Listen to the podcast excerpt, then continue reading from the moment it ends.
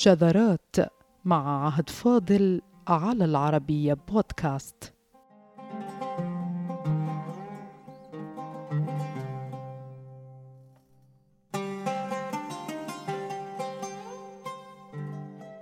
الذي يرغم اللسان على وضع عشرات الكلمات أسماء لشيء واحد؟ ألا يكفي الاسم الواحد للمسمى الواحد؟ ولماذا صارت العربية مثالا حيا للغات التي كثرت فيها أسماء الشيء إلى الدرجة التي استعمل فيها الأمر سابقا للطعن من شعوبيين بالعرب وبالعربية؟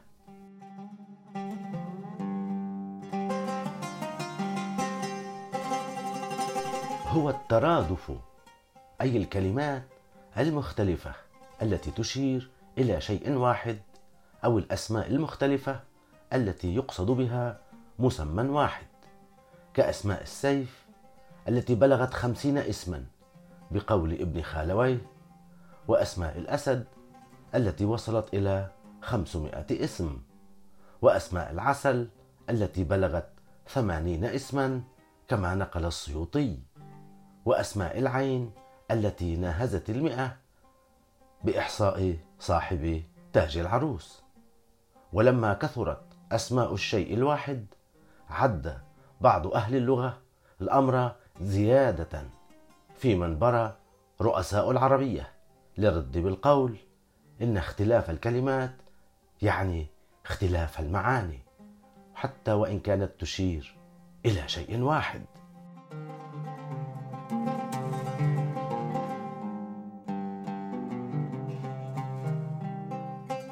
والترادف في أصل العربية التتابع، لأنه يدل على أصل واحد مضطرد، وهو عند أهل اللغة تعريفا توارد لفظين مختلفين أو أكثر في الدلالة على شيء واحد، والألفاظ التي تحقق هذه الوظيفة وتنطبق عليها هذه الشروط تسمى مترادفة.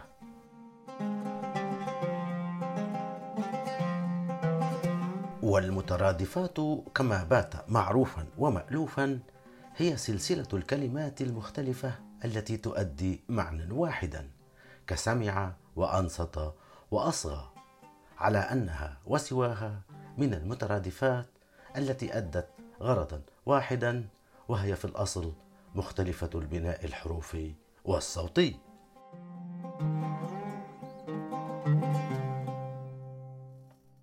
وينقسم علماء العربية إزاء ظاهرة الترادف ما بين مقر بها ومنكر، فبعض رؤسائها ينكرون أصلا وجود الترادف، معتبرين أن لكل كلمة معناها الخاص حتى لو اشتركت مع أخرى بالمعنى ذاته. ولعل أبا علي الفارسي اللغوي الكبير من مشاهير الذين ينكرون الترادف ويفندون منشأه.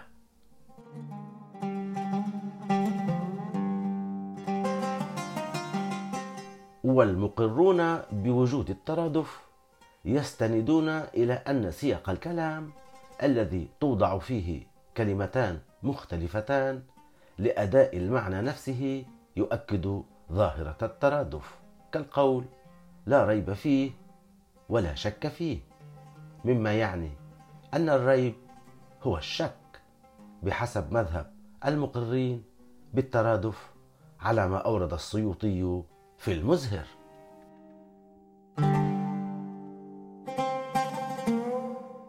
والمعترضون على الترادف أيها السادة الرافضون لوجوده، خاصة إذا ما كان يعني تطابقا تاما أو ترادفا تاما، يستندون على مبدأ ألسني، وهو أن اختلاف اللفظ يؤكد اختلاف المعنى، وإلا لا ضرورة عقلية لوجود أصله الثنائي أو الثلاثي. ولهذا فإن لكل لفظة شحنتها العاطفية والدلالية المميزة التي تضمن لها مكانها على اللسان الذي لن يحتفظ بها لو لم تؤدي المهمة التواصلية أو التوصيلية. وفي حال اشترك جذر لغوي مع آخر بمعنى ما، فإن للجذر معناه المستقل الذي يظهر في سياقات أخرى كاشفا عن تفرده.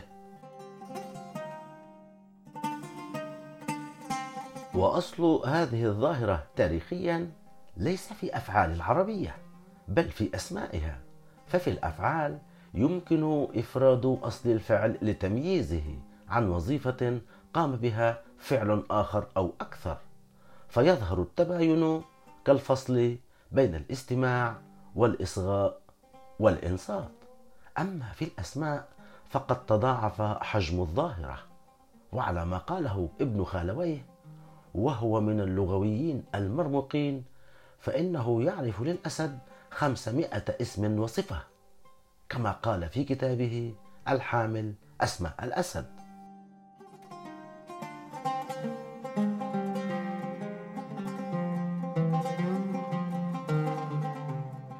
ولعل القصة الشهيرة التي دارت بين ابن خالويه وأبي علي الفارسي حول موضوع تعدد الأسماء تظهر أصل الخلاف ومنبع المشكلة، وهي تختصر أصل تلك الظاهرة، كما أحب أن يعبر الفارسي بكل تواضع وذكاء واختصار، كما نقلها السيوطي في المزهر في سياق بابه الذي أفرده للكلام عن ظاهرة المترادفات.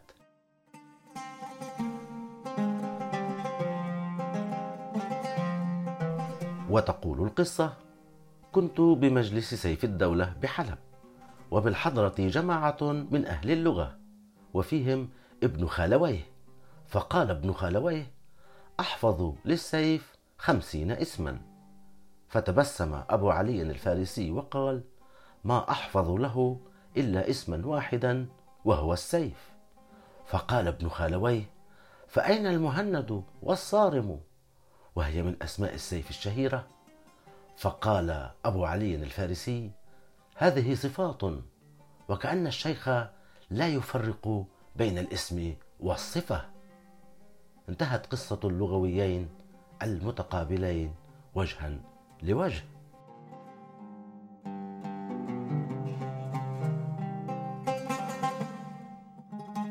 بالطبع فإن ابن خالويه الشهير بتفرده بسيف الدولة والرغبة بالاستحواذ عليه، وهو من الذين هيجوه على مادحه المتنبي، وإليه تنسب حادثة ضربه بمفتاح بمجلس أمير حلب، فإنه أراد التباهي أمامه بمعرفة خمسين اسما للسيف، فعجله اللغوي الكبير بتواضع مدهش بأنه لا يعرف إلا اسما واحدا له وهو السيف، منهيا الأزمة كلها بأن الاسم واحد والصفات متعددة، وهي منشأ بارز لقصة المترادفات المزعومة التي يتسبب بها المجاز أيضا.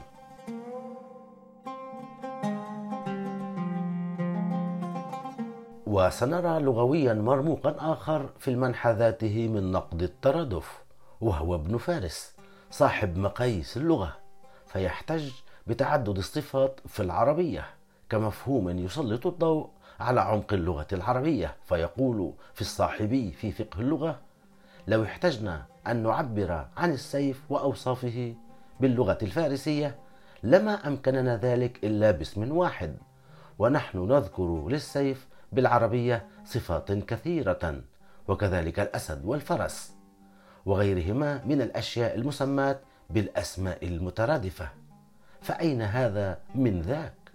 وأين لسائر اللغات من السعة ما للغة العرب؟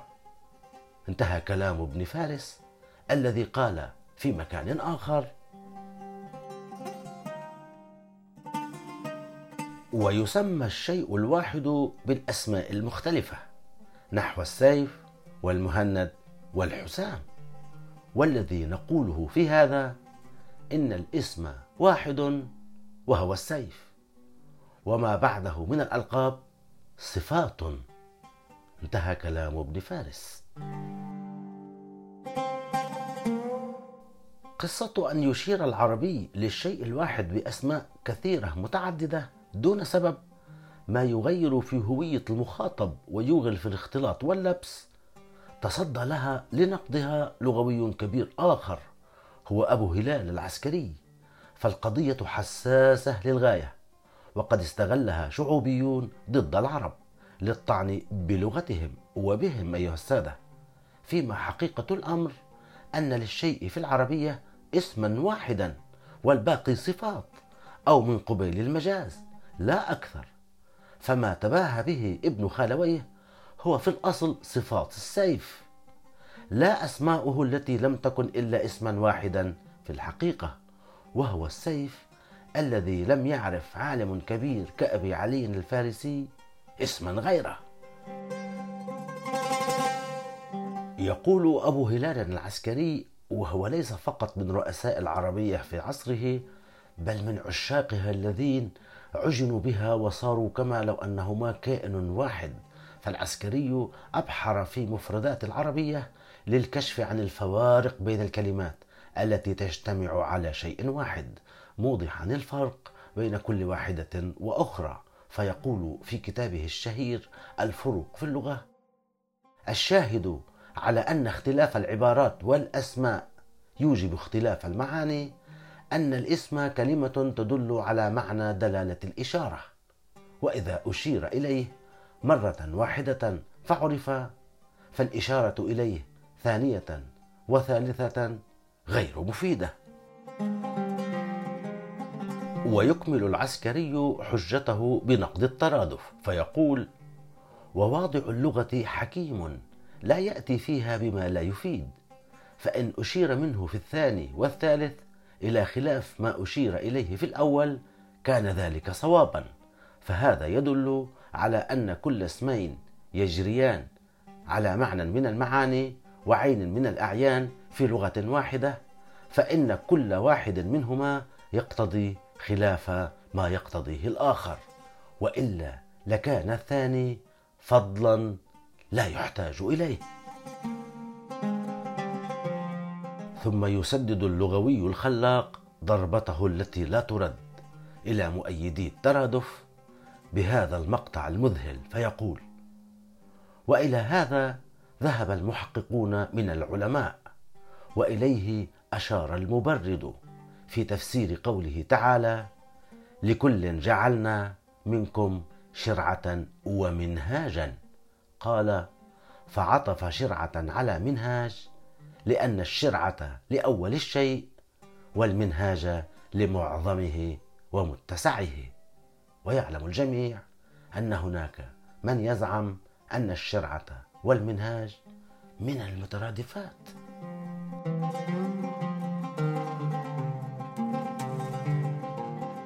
وحقيقة الأمر على ما قاله العسكري بالاقتباس من المبرد وهو من أعلام العربية، فنحن إلى الآن نستعمل شرع بالشيء بمعنى بداية العمل وأوله، إذ لا تقال إلا بقصد الافتتاح والبدء، وباقتباسه هذا يوضح هذا العلامة اللغوي حقيقة قصة الترادف بكونها ليست أكثر من تشابه في المعنى على أرضية من الصفات والمجاز، فيما التفرد قائم لكل مفردة بعينها عن الأخرى. وكما قال أحد ألسنيي العصر الحديث: إننا ندعي أن كل كلمة من كلمات الترادف تؤدي معنى ثابتا مختلفا عن الأخرى، وما دامت الكلمات مختلفة صوتيا فلا بد أن تكون معانيها مختلفة كذلك. وعلى هذا فنحن باختصار نرى أنه لا يوجد ترادف حقيقي. انتهى كلام اللغوي الأمريكي ليونارد بلوم فيلد.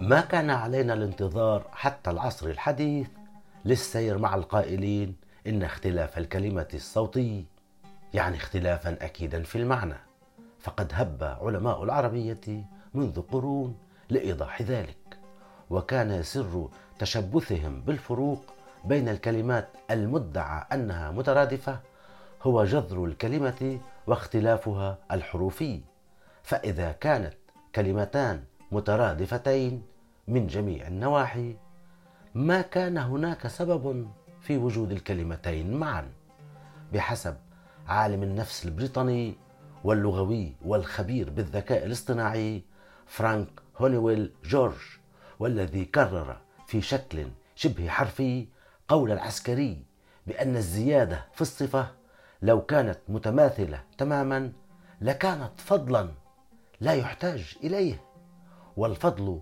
يقصد به هنا الزيادة السلبية.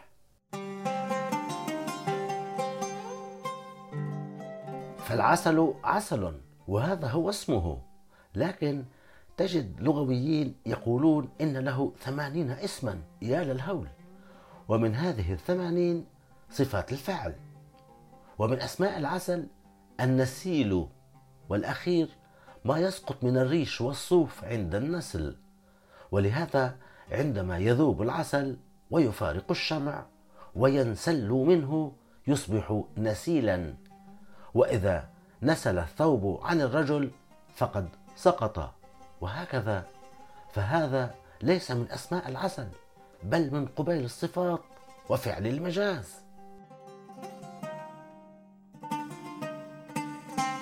فنسل الشيء إسقاطه وإخراجه، ومنه النسل الذي هو الولد والذرية، هذا كله التقى بذوبان العسل فيخرج من الشمع فسمي نسيلا، ومثله اللبن الخارج من التين الأخضر يسمى النسل بالفتح، وهي صفة ومن مجاز أصله في معنى الفعل، نسل الذي من أصل معانيه القديمة الإسراع في المشي، حتى إن كلمة التناسل بمعنى التوالد والتكاثر تعتبر من مجاز اللغة العربية بحسب أمهاتها.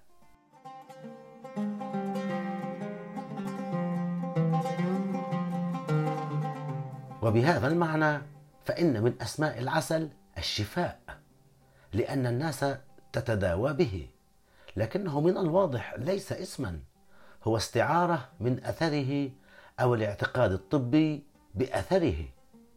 وكذلك الرخيف من الرخف، وهو من أنواع الزبد، سمي به العسل لصفة مشتركة بينه وبين رقة واسترخاء الزبدة والعسل. وكذلك الصميم، فهو من أسماء العسل الذي جاء من المجاز كما هو واضح تماما. ولعل من أكثر الكلمات تداولا بصفتها دليلا قاطعا على الترادف هو تداخل الشك والريب في معنى واحد، فإذا شرح الريب على أنه الشك اعتقد أن الكلمتين مترادفتان، وفي الحقيقة الترادف في الاستعمال والتشابه الجزئي لا أكثر. فمن الشك الذي هو ضد اليقين جاءت كلمة شك الرمح بالجسم بمعنى الطعن، أو شك الإبرة باللحم. وألسنيا فإن الشك جاء من الشاك، شك له الأمران أي غرزا ودخلا في مشك واحد وهو لا يتيقن واحدا منهما، فمن ذلك اشتقاق الشك، يقطع ابن فارس في مقاييسه. فلا يوجد أي صلة بين الريب والشك بمعنى عدم اليقين إلا هنا، وخلا ذلك فلكل كلمة منهما شخصية دلالية مستقلة، فإن كانتا مترادفتين الشك والريب فنحن نقول شككته بالرمح. فهل يمكن للريب أن تستعمل في المعنى ذاته؟ الإجابة قطعا كلا.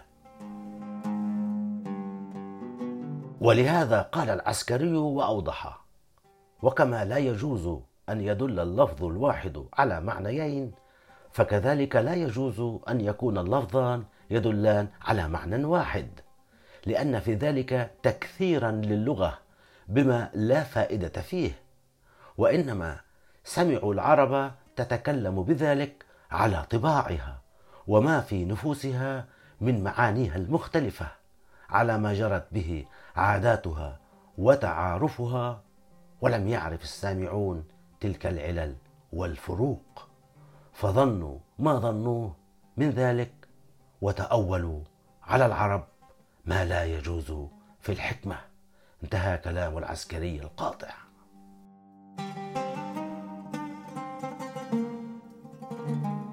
ومن إضاءات العسكري في تفنيد الترادف الفرق بين الحذف والاقتصار، أن الحذف لا بد فيه من خلف ليستغنى به عن المحذوف، والاقتصار تعليق القول بما يحتاج إليه من المعنى دون غيره مما يستغنى عنه، والحذف إسقاط شيء من الكلام وليس كذلك الاقتصار.